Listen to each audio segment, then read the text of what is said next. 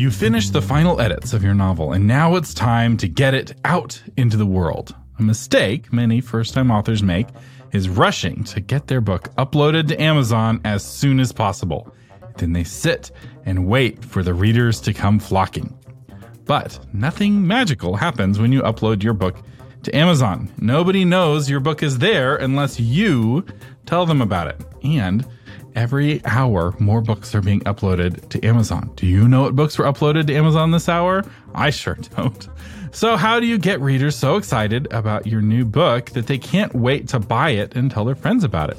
How do you create hype for a novel? And how do you do that if you've never been published before? Well, that is what we're going to talk about on this episode of Novel Marketing, the longest running book marketing podcast in the world. I'm Thomas Umstattd Jr., CEO of Author Media, and this is the show for writers who want to build their platform, sell more books, and make a difference writing books worth talking about.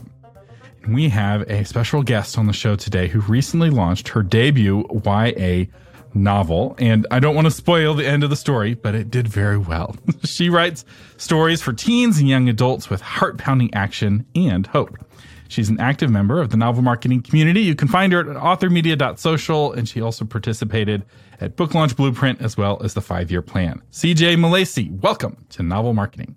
Thomas, thank you so much for having me. I'm excited to be here. So tell us about how you got started. What got you into writing in the first place?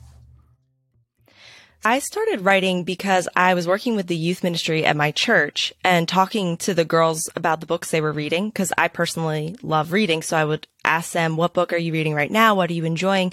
And I started picking up the books they were reading and I'd get into them. I'd understand why they liked them. They were exciting. They were great books, but then inevitably I'd feel really depressed at the end of them because they, they kind of just had these really dark endings or they had all this other stuff in them that I was just, I can't believe a teen is reading this book right now. And I can barely read this book right now and I'm an adult. I kind of just was like looking for an answer, an alternative, something that was as well written and exciting and engaging, but also brought in hope and had Christian worldview and values in it really. And uh, I, at the time, had a hard time finding it. So I just was like, okay, I'm going to learn how to write. I'm going to try to do this myself. And that was really the thing that propelled me in. I wanted to thrill the young adults and teens I was working with with stories that were incredible, but that also wove in deeper truths and had some, you know, a good message in them that wasn't just all doom and gloom. What I love about this is that you started with your target reader, not with a story that was burning on your heart. You're like, these young girls, I want to write a book that is the kind of book they would want to read, but also won't leave them depressed at the end. Because that's a big problem. Young women are more depressed now than they've ever been in recorded history. Maybe in the Black Death it was worse, but we don't have records going back that far. I think this is really noble. And from a marketing perspective, it's very savvy because it makes all of what we're about to talk about easier because you start knowing who your reader is going to be. Yeah, for sure. And I talked to so many girls who were already depressed and struggling. And that was like half of the conversations I was having. And then I'm reading the books they're reading and I'm like, well, this is certainly not going to help you feel any better with life or the world because this is really, really dark. And so it definitely has been the motivating factor from day one, really.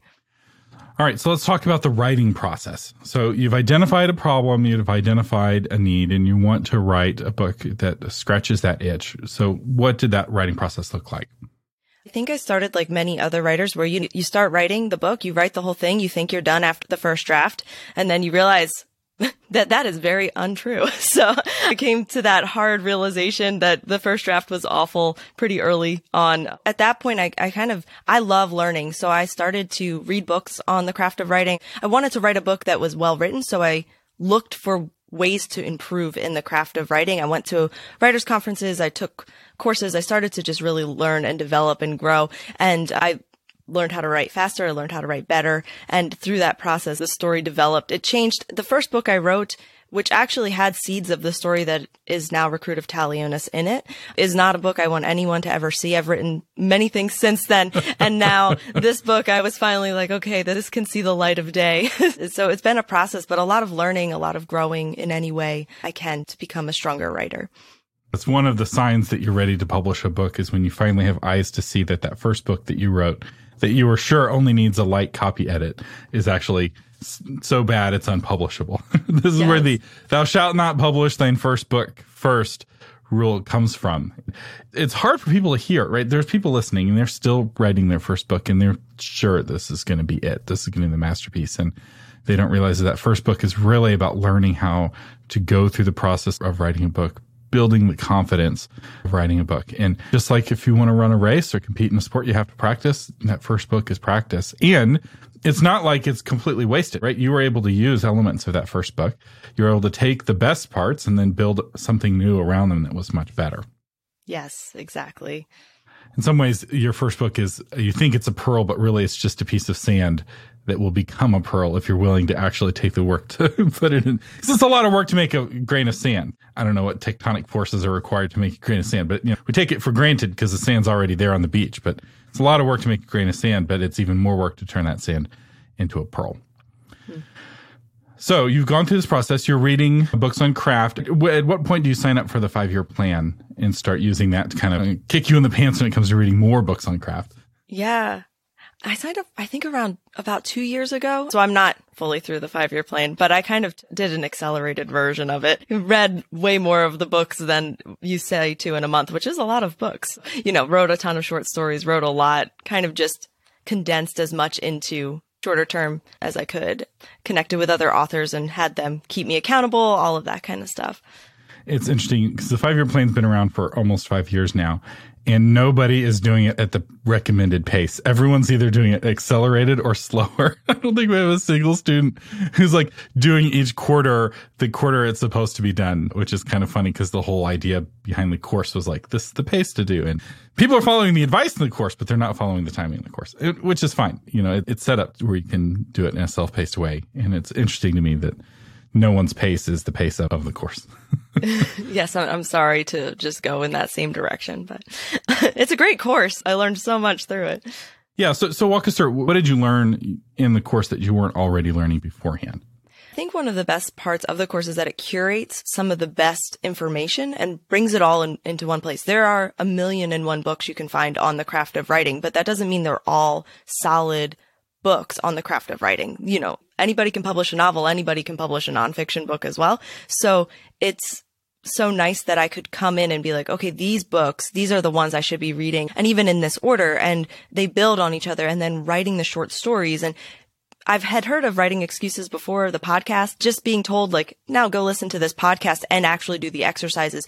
All of that really helped me in terms of growing as a writer. And I think just learning to apply what I was learning instead of just taking in information and almost having information overload. I was seeing like, this is how I can start incorporating this into what I'm doing. And that really, I think is one of the best tools that I've found with the five year plan. And I still go back and re-listen to like the earlier years of it and like go back through the books and just because I find the reminders so incredibly helpful and you have kind of new eyes to see as you grow as an author you start noticing things more like when you're first reading a book when you first learn to, to read you don't really understand why the sentences are the way they are you know you can't spot foreshadowing but after a while you're like oh this is foreshadowing.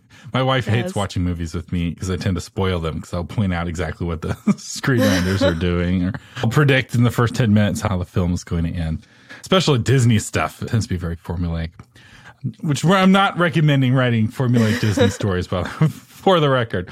So, okay, so you're going through the five year plan, you're writing, reading books and you're writing short stories to kind of implement what you're learning. And then finally you go back and you're like, all right, I'm going to write the book for real this time. So what does it look like at that point?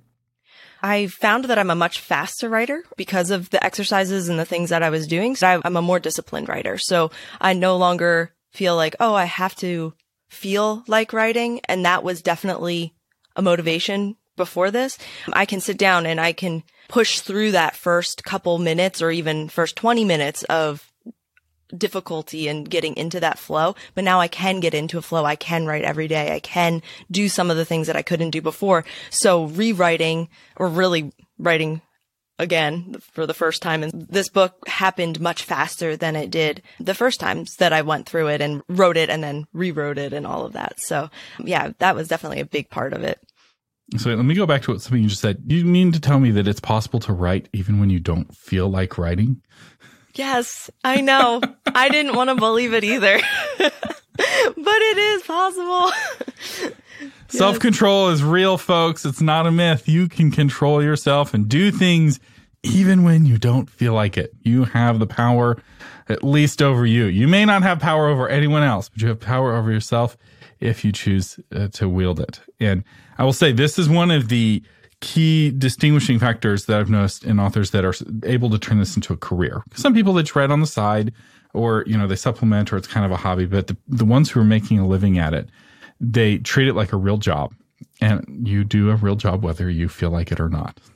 Yes. right. That's what makes it work, right? It's not a hobby. It's one thing to go to the ski slope on your vacation where you want to go skiing. It's another thing to go to the ski slope for the 100th day in the year to talk to a 100th set of brand new tourists who don't know how to ski and teach them the basics of skiing. And at that point, it's a job. Yes. so you got to treat it like a job, even if it's something that most people would be like, oh my gosh, being a ski instructor, that seems so fun. And it's like, yeah, I'm sure it is fun, but it's also real work. Like being a rock star looks really fun. It's a miserable job, actually. You're Yeah. traveling, it's hot and sweaty. People are shouting at you all the time. And it's actually a really weird, kind of mentally breaking job and very exhausting. Lots of pressure to do drugs just to keep up with the pace. Mm-hmm. And so everyone's like, oh man, being a rock star would be so great. It's still a job. Yeah. it's not even a particularly good one. Yes. All right. So now you've got this book in hand. You wrote it on the good days, you wrote it on the bad days. So then did you just upload it to Amazon and, you know, move on to the next thing? No, not at all. I think I would have at one point, and but honestly, through listening to the novel marketing podcast and going through your different courses and just the different writers groups that I'm a part of now and everything, you know, having other input, I've learned that that is not the way to do it. So after a lot of deliberation, I decided to go the indie route, but I decided that that was going to mean I was going to do this as professionally as possible. So I hired a cover designer who was amazing to work with and she produced a cover I could never have produced on my own. And then I, worked with editors. So I worked with uh, John Schruger since he's a Marine. He looked at my book, all the military elements, told me everything I did wrong, which was extensive. Apparently my version of the military is not the right version of the military. So I got my edits back from, from him and he was like, kind of shredded my book again. And it was like, it's well written, but it's inaccurate now in these particular ways. And so I rebuilt it. I rewrote it. And it actually found that as hard as it was to do that, you go to the gym every day and you work out and it's not always fun in that moment, but later when you're stronger and you feel better, you're like, this was all worth it. And I felt like that was what happened with my edits. Like I went to the gym every day and killed myself and came out on the other end with a book that I was way more excited to share with people. It just was stronger. It was cleaner. It was better because it had gone through these edits. And then I had a, a copy line editor and a proofreader and beta readers and gave it d- different parts of it to my critique groups and all of that as well, just to get feedback on certain scenes, kind of let as many people as I could into the process with me so that I knew that I wasn't creating in a bubble. And the book, because so many have touched it, because so many have, have given input into it, it became something I never could have created on my own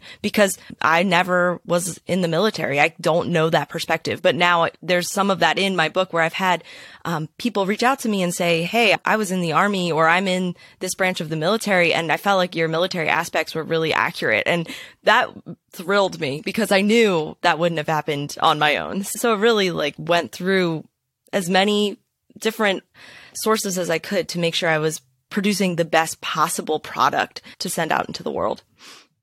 And that's really key because you can do all the research you want and you'll still miss key elements that somebody who is in the hustle and the bustle would notice. And this isn't just true with the military, right? If your main character is a physician, you should probably have a physician do an edit. Now, you had kind of an advantage in that John Sugar is both an editor and a former Marine. So he could act as a, a sensitivity reader, you know, giving you feedback on like what you got right and what you got wrong and give you good recommendations on how to fix it. Yes. Don't feel like you have to find that kind of magical person, right? If you're like, I need somebody who is an astronaut to get feedback on the space scenes and I need them to be an editor. It's like that may not exist, but there are a lot of astronauts out there that you can find and well, there's not that many. It's a perhaps a bad example. There's some astronauts out there, and you could potentially you could get them to read your book and give you feedback on the problems, and then you come up with the solutions. If they're an editor, so much the better. But uh, Yeah. as somebody who really appreciates that when people get it right, like guns, for instance, I'm from Texas. everybody here knows how guns work. But there's a lot of people who write books that are not from Texas and they don't know how guns work and they don't bother to learn. so they, they get really basic things about the guns wrong and it's really irritating. And I've actually noticed recently that this has improved quite a bit. The ability to get feedback from subject matter experts is a lot easier now than it was 30 years ago. Right? Imagine getting the, that feedback back from John when you had to mail him a paper copy of your manuscript and he had to go through it with a red pen and mark it up, right? It would have been a much bigger ask and it would have been a lot more hassle and all that beta reader feedback, none of that would have happened. Books are, when the authors take the effort to get the feedback, are improving. And I have noticed it in the books that I'm reading and I really appreciate it. Now, you didn't actually launch your book right away. You put your book on Kickstarter. So walk us through why you did that. Well, I decided to do a Kickstarter after really a lot of your advice. I took your crowdfunding course. I went through that. John Schruger's also an accountability group that I'm in. And so I'm connected with him and he did a Kickstarter for his book. So I had talked to him about it. I had other people I had communicated with about it. And the more I learned about it, I more intrigued I became, the more I was like, this is a really interesting way to kind of start your book's life. And it, what I loved about it is that it really allows a connection with your readers in a way that just launching it on Amazon doesn't because I know every one of my Kickstarter backers. I can message them. I can communicate with them. I can give them these extras and all, all this other fun stuff. I kind of just got hooked on the idea and well, why not? Why not see what can happen with a Kickstarter? And it ended up working out rather well for me. And I've, I really enjoyed the process of it as well and you make a lot more money off of your super fans. Like I backed your Kickstarter and I don't remember what I backed at 20 bucks, 40 bucks. That's way more than what I would have spent buying your book on Audible, which would have been a $10 credit. It allows you to enter your launch with a lot of money on hand and with a lot of confidence. Cause uh, how much did you raise in your Kickstarter? A little over 8,600, 8,600. Okay. It's probably enough to cover most of the editing, maybe all of the editing cover. Like you, yeah, more or less broken even, I imagine. Yeah. Uh, were you in the black yet when you went into your real launch?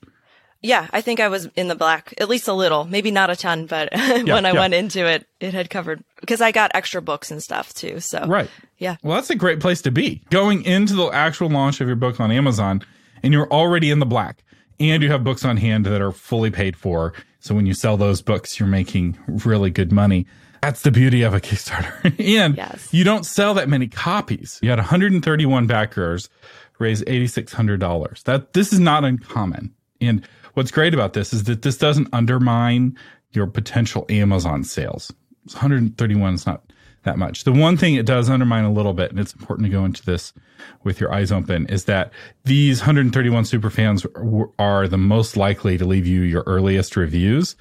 And when they buy the book on Kickstarter, those reviews aren't verified and they are uh, much less likely to stick unless they're so much of a super fan they're willing to buy your book again.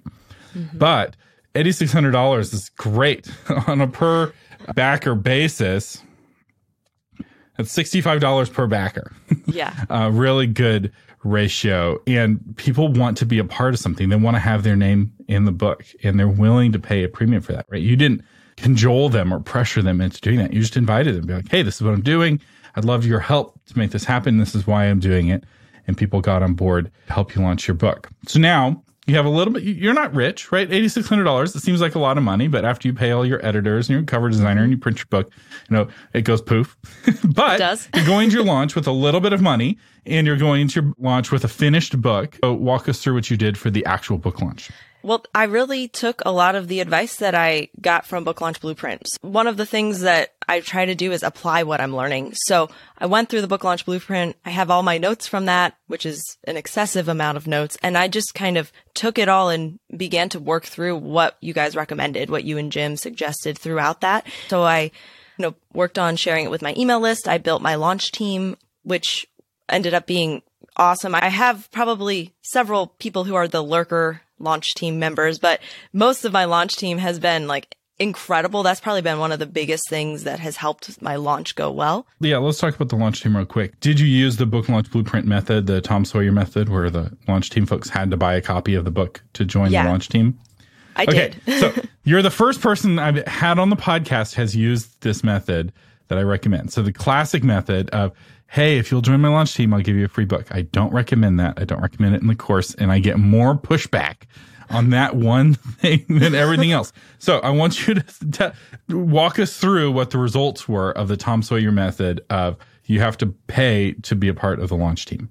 I think one of the biggest results was seeing that they were really excited to actually be a part of the launch. I have a variety of people who are on my launch team and all over the country even. And it didn't seem like it was a hardship to them to buy the ebook even and just jump in. I, I even had the ebook at a lower price at the beginning of my launch so they could get it for three bucks instead of six. And they were all excited to do that, excited to share about it. They had put a little of their own hard earned money. It doesn't seem like a lot, but I think it's still the fact that they put money into it that they were like, I'm, I'm a part of this too. I think it almost made them feel as though they were a part tied into the success or failure in a deeper way than maybe if I had just sent them a free copy.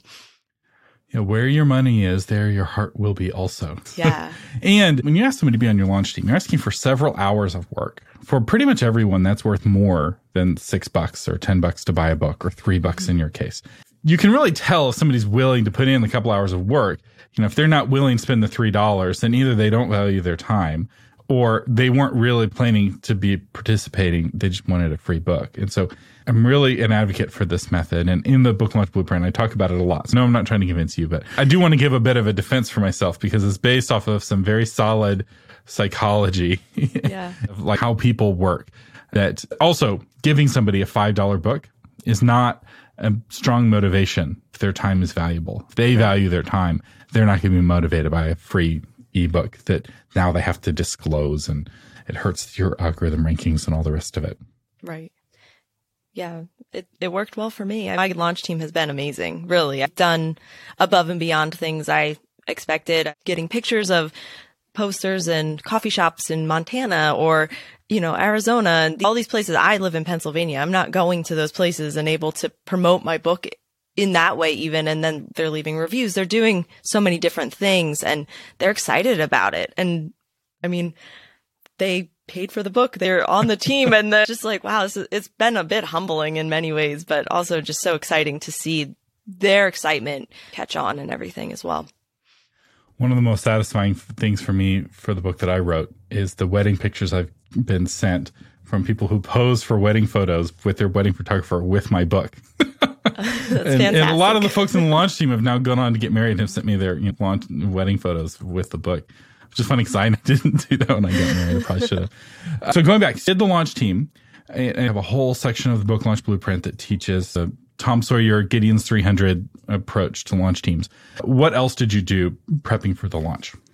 So I also set up my Amazon author page, my Goodreads author page. I made sure everything as far in advance as I could that that was all up and running. I had my book on pre-order early enough to allow that to happen. And because I did a Kickstarter, Goodreads approved me, uh, like in the summer when my Kickstarter was running, they let me set up my author page on there as well. Because I guess to them it was like published. Also, did all my category and keyword research with uh, Publisher Rocket. Every little detail I could do in advance, I did it to prepare for my launch so that I could set my book up in the best possible way. I have a one of the the guys he's in authormedia.social as well he has published many nonfiction books and uh, he's been, was in one of my writers groups so i just asked if i could pick his brain and took the things from book launch blueprint and meshed them with my stuff and then asked him if he thought that would work and got feedback and kind of just went that route trying to fit in everything i could do um, as much as possible so this makes me so happy because this is what I created authormedia.social to be was this place where people could learn from each other. So it's not just Thomas on the podcast telling you what to do, but it's also you learning how to make it work for you. And, you know, what, because I'm not right all the time. And some of the things that I say may be right for some authors and they aren't right for other authors. And so you finding a mix that plays to your brand, plays to your strengths and plays to your audience, right? Like teen girls, what I know about teen girls, I've already shared on this episode. Right? I vaguely know that they're depressed and anxious, but that's not remarkable. Pretty much anybody who listens to the news knows that teen girls are depressed and anxious right now. I couldn't help you tweak to that audience, but you know that audience really well. And so you have to kind of interpret what you're learning from me and from the books and from other authors and adapt it so that you're creating something that will connect with those teen girls. And do it in a way that works. Yeah. Did you do anything kind of off the wall or experimental uh, to reach these young ladies?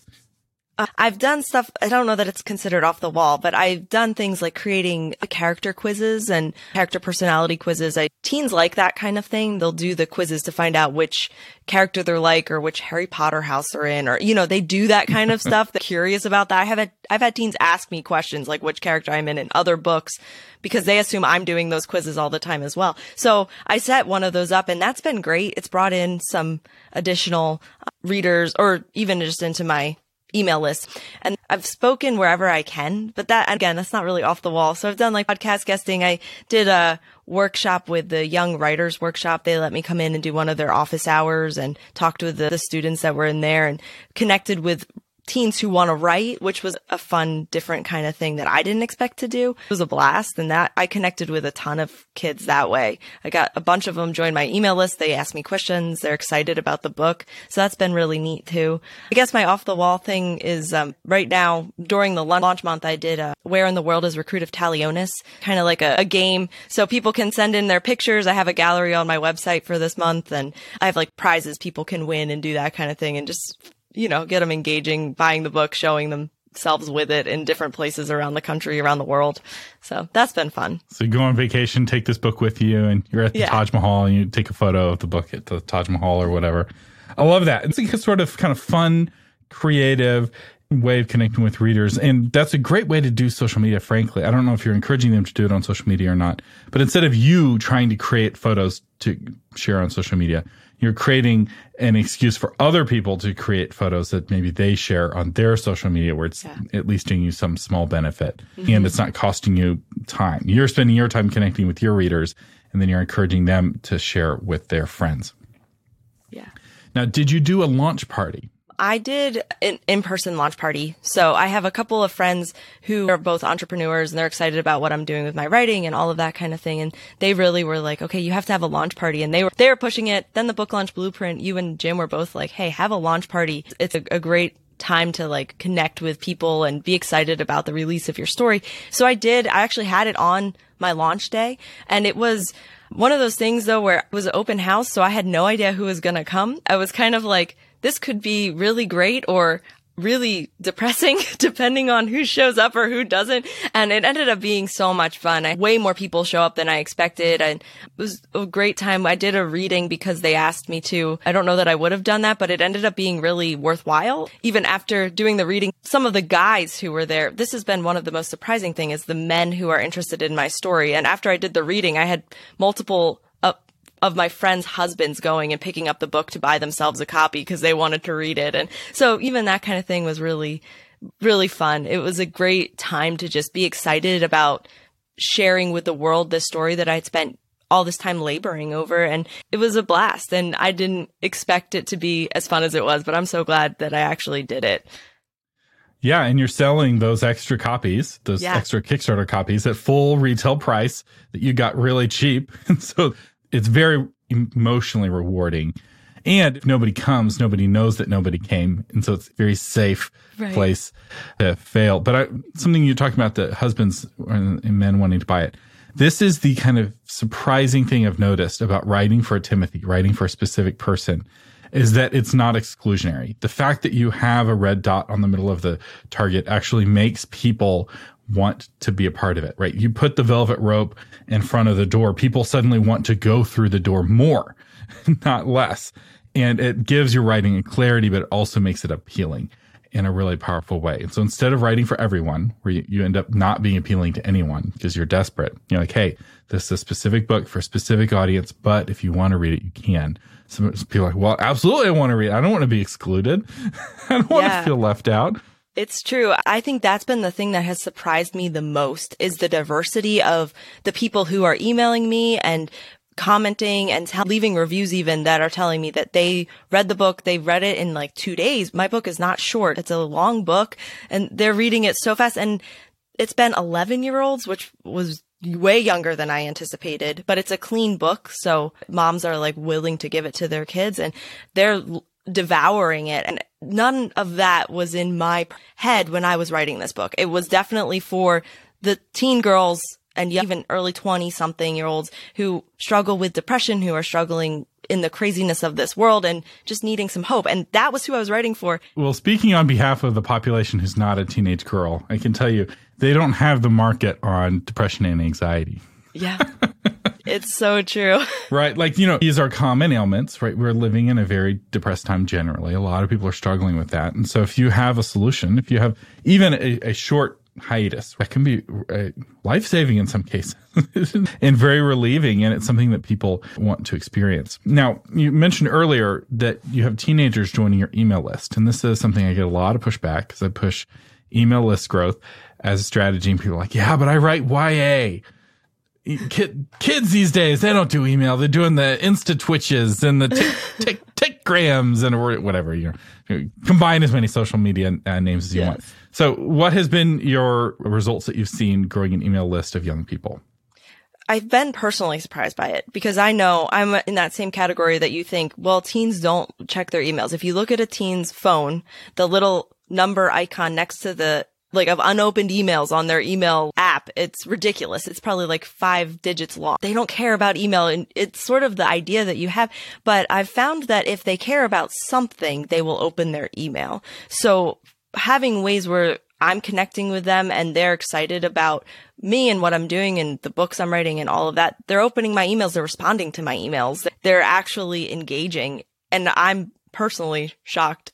But even yesterday, I spoke at a homeschool event, a local co-op. And one of the girls came up to me afterwards and she was talking to me the whole time. She was 14. So a young teen. And afterwards, her mom found out that I have an email list and she said, Oh, I'm going to have her sign up for it. She's going to absolutely love getting emails from you. And I'm sitting there thinking, oh wow, she's 14 and her mom saying she's going to read my emails. But I think it is a matter of, okay, if they care, they open it, they read it, they will engage with it. So finding ways to actually make sure they care. I think part of it too with teens is they want to know that you care about them. And so if I can relate to them that this is why I'm doing this is why it matters to me that they experience hope in their crazy lives. I think because that is such a deep part of what I desire to do, they can sense that and they know I care about them. So they're ready to like care a little bit more about what I have to say at that point.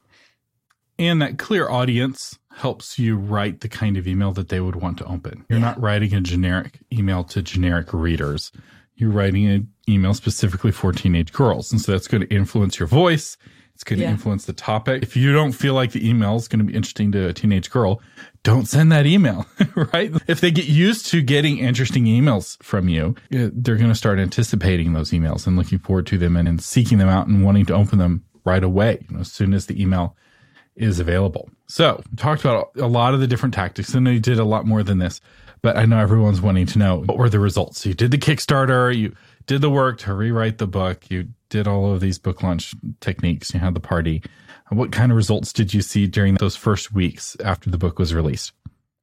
Yeah, I was blown away really because you do the Kickstarter and you think, okay, did I drain my pool of people who are going to buy the book.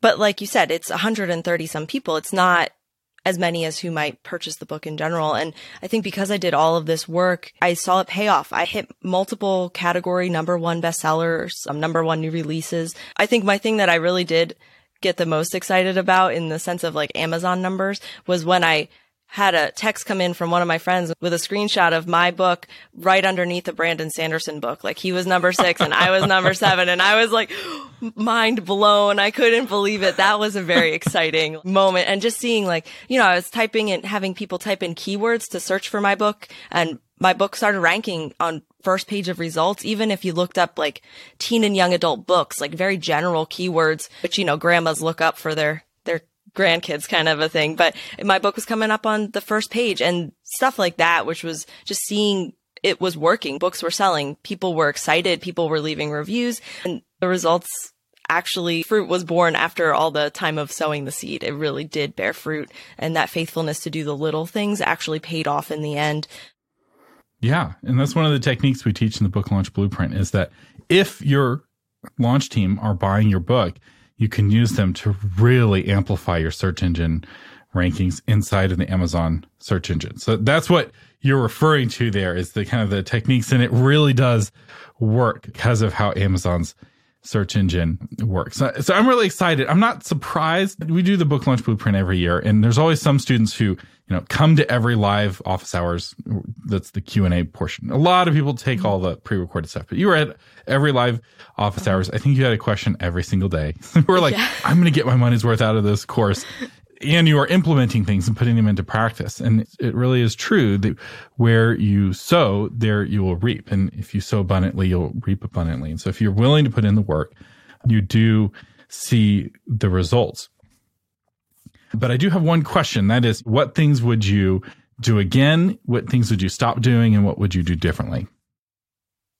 So I think the things I would do again is all the things we've talked about. I plan to really engage with my launch team again, hopefully pull back some of the same people that have been so fantastic this time around, doing the keyword research, the category research and continually building my newsletter, all of those kinds of things to that are the basic foundations and things that we talk about in book launch blueprint and all of that that you guys go through. Some of the things I would do differently. I had a major tech issue with Ingram Spark because I, it was like a whole upload issue and it really affected launch day specifically, which you never really want that to happen. So going forward, I will make sure some of that's ironed out more in advance. I also wish I had set up some more like podcast guesting and interview type things than I did. And I wish I had done that much further in advance because as it was coming down to the wire, I was getting all the final details ready. I didn't really want to be pitching podcasts. It was like one more thing, you know, you have to listen to it. You, you want to do a, a good quality pitch to each person. And I just didn't have the time with other work and then planning for the launch to actually do that. So moving forward, I would love to, you know, start even thinking about that now for my launch for book two so that when I'm ready to launch that, I have some of those already set up, even pre-recorded, so that I'm not worrying about that during the launch. And uh, on that, one thing you might consider is going ahead and pitching them now as you're doing the research yeah. and finding podcasts that might have you on. Because if you do a good job on the interview, you know, today, a year from now when your next book comes out, They'll be like, oh, come back anytime. Let us know when your next book is out. And then you have this kind of soft invite where you don't have to listen to another episode and put together a special thing. You're like, hey, Joe, it's great to talk to you. A few months ago, I finally have a release date for my book. And he'll be like, oh, great. You know, well, let's record it on such and such date and I'll have it go live you know, the day before your release or day after or whatever. And that kind of friendly pitch only happens after you nail the first one. And so you can right. do those first interviews now, right? You're a published author, you can pitch podcasts that are targeting teenage girls on a variety of topics. You can yeah. pitch podcasts that are targeting their parents. You can pitch, you know, Christian or religious podcasts. So the constellation of potential podcasts is actually pretty large for you. And it's overwhelming to be like, I got to pitch all of these in these next two weeks. yes. Yes. I wish I had done more of that farther in advance. So that's a great idea. I will take heed to that after maybe I recover from this launch. Start doing a little bit more of the, the prepping. Rest, rest. And then I also, my Kickstarter and my launch were within like three and a half months of each other. Now, that window was a bit tight, especially since it was my first for both. So first Kickstarter, first book launch. I think I might need a solid month to recover from all of that just because of the all that's required that I now know, but I didn't know going into it. You know in your head all these things, but until you actually experience it, you don't know how exhausting fulfilling a Kickstarter actually is until you do it. so yeah, so that, that kind of stuff, I think I would like to give myself a little more breathing room or at least have myself set up a little bit better in advance so that when it comes, it's more just walking through those doors instead of having to build the door and open it first.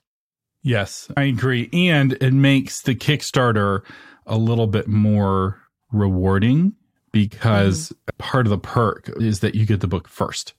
So it's one thing to get the book, you know, a week before everyone else. That's not very special. But if you get the book two or three months before everyone else, that really makes you feel special. yes. Yes.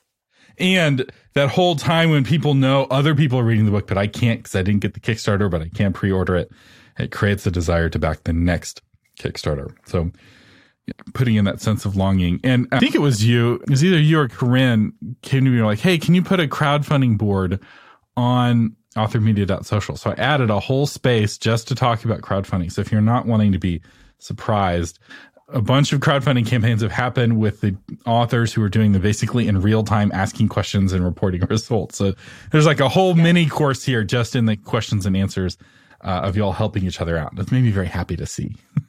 yes. Yeah, that was definitely Corinne. We were texting about and she said, I should ask Thomas. And I said, yes, you definitely should ask Thomas for that because it's fantastic being able to brainstorm with other people while you're working on these kinds of things.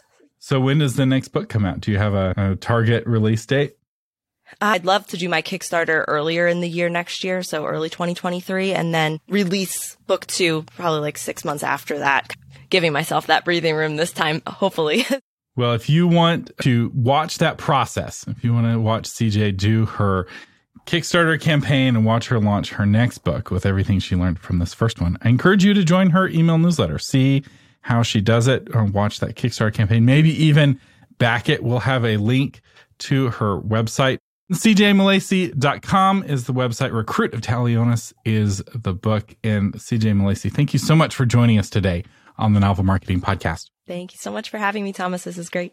And if you would like to learn more about the book launch blueprint, you can find out more about it at authormedia.com. Just click on courses in the navigation. Also, special thanks to our featured patron today, Daniel Bishop, author of Place of Refuge. Dana Joe knew she was meant to be a mom. Her body disagreed. After a devastating miscarriage, she starts to research foster care and adoption. Will heaven send a baby to a family full of love to give? Place of Refuge is the first novel in the heartwarming Baskin Family Foster Journal series. Daniel Bishop, thank you so much for supporting this podcast financially and helping keep this show on the air. The Novel Marketing Podcast is a production of Author Media. Our producer is Lori Christine. This episode's audio was edited by John Sugar and William Umstattd, and the blog version is crafted by Shauna Lettler. I'm Thomas Umstattd Jr., joined by CJ Milacy, saying thank you for listening and live long and prosper.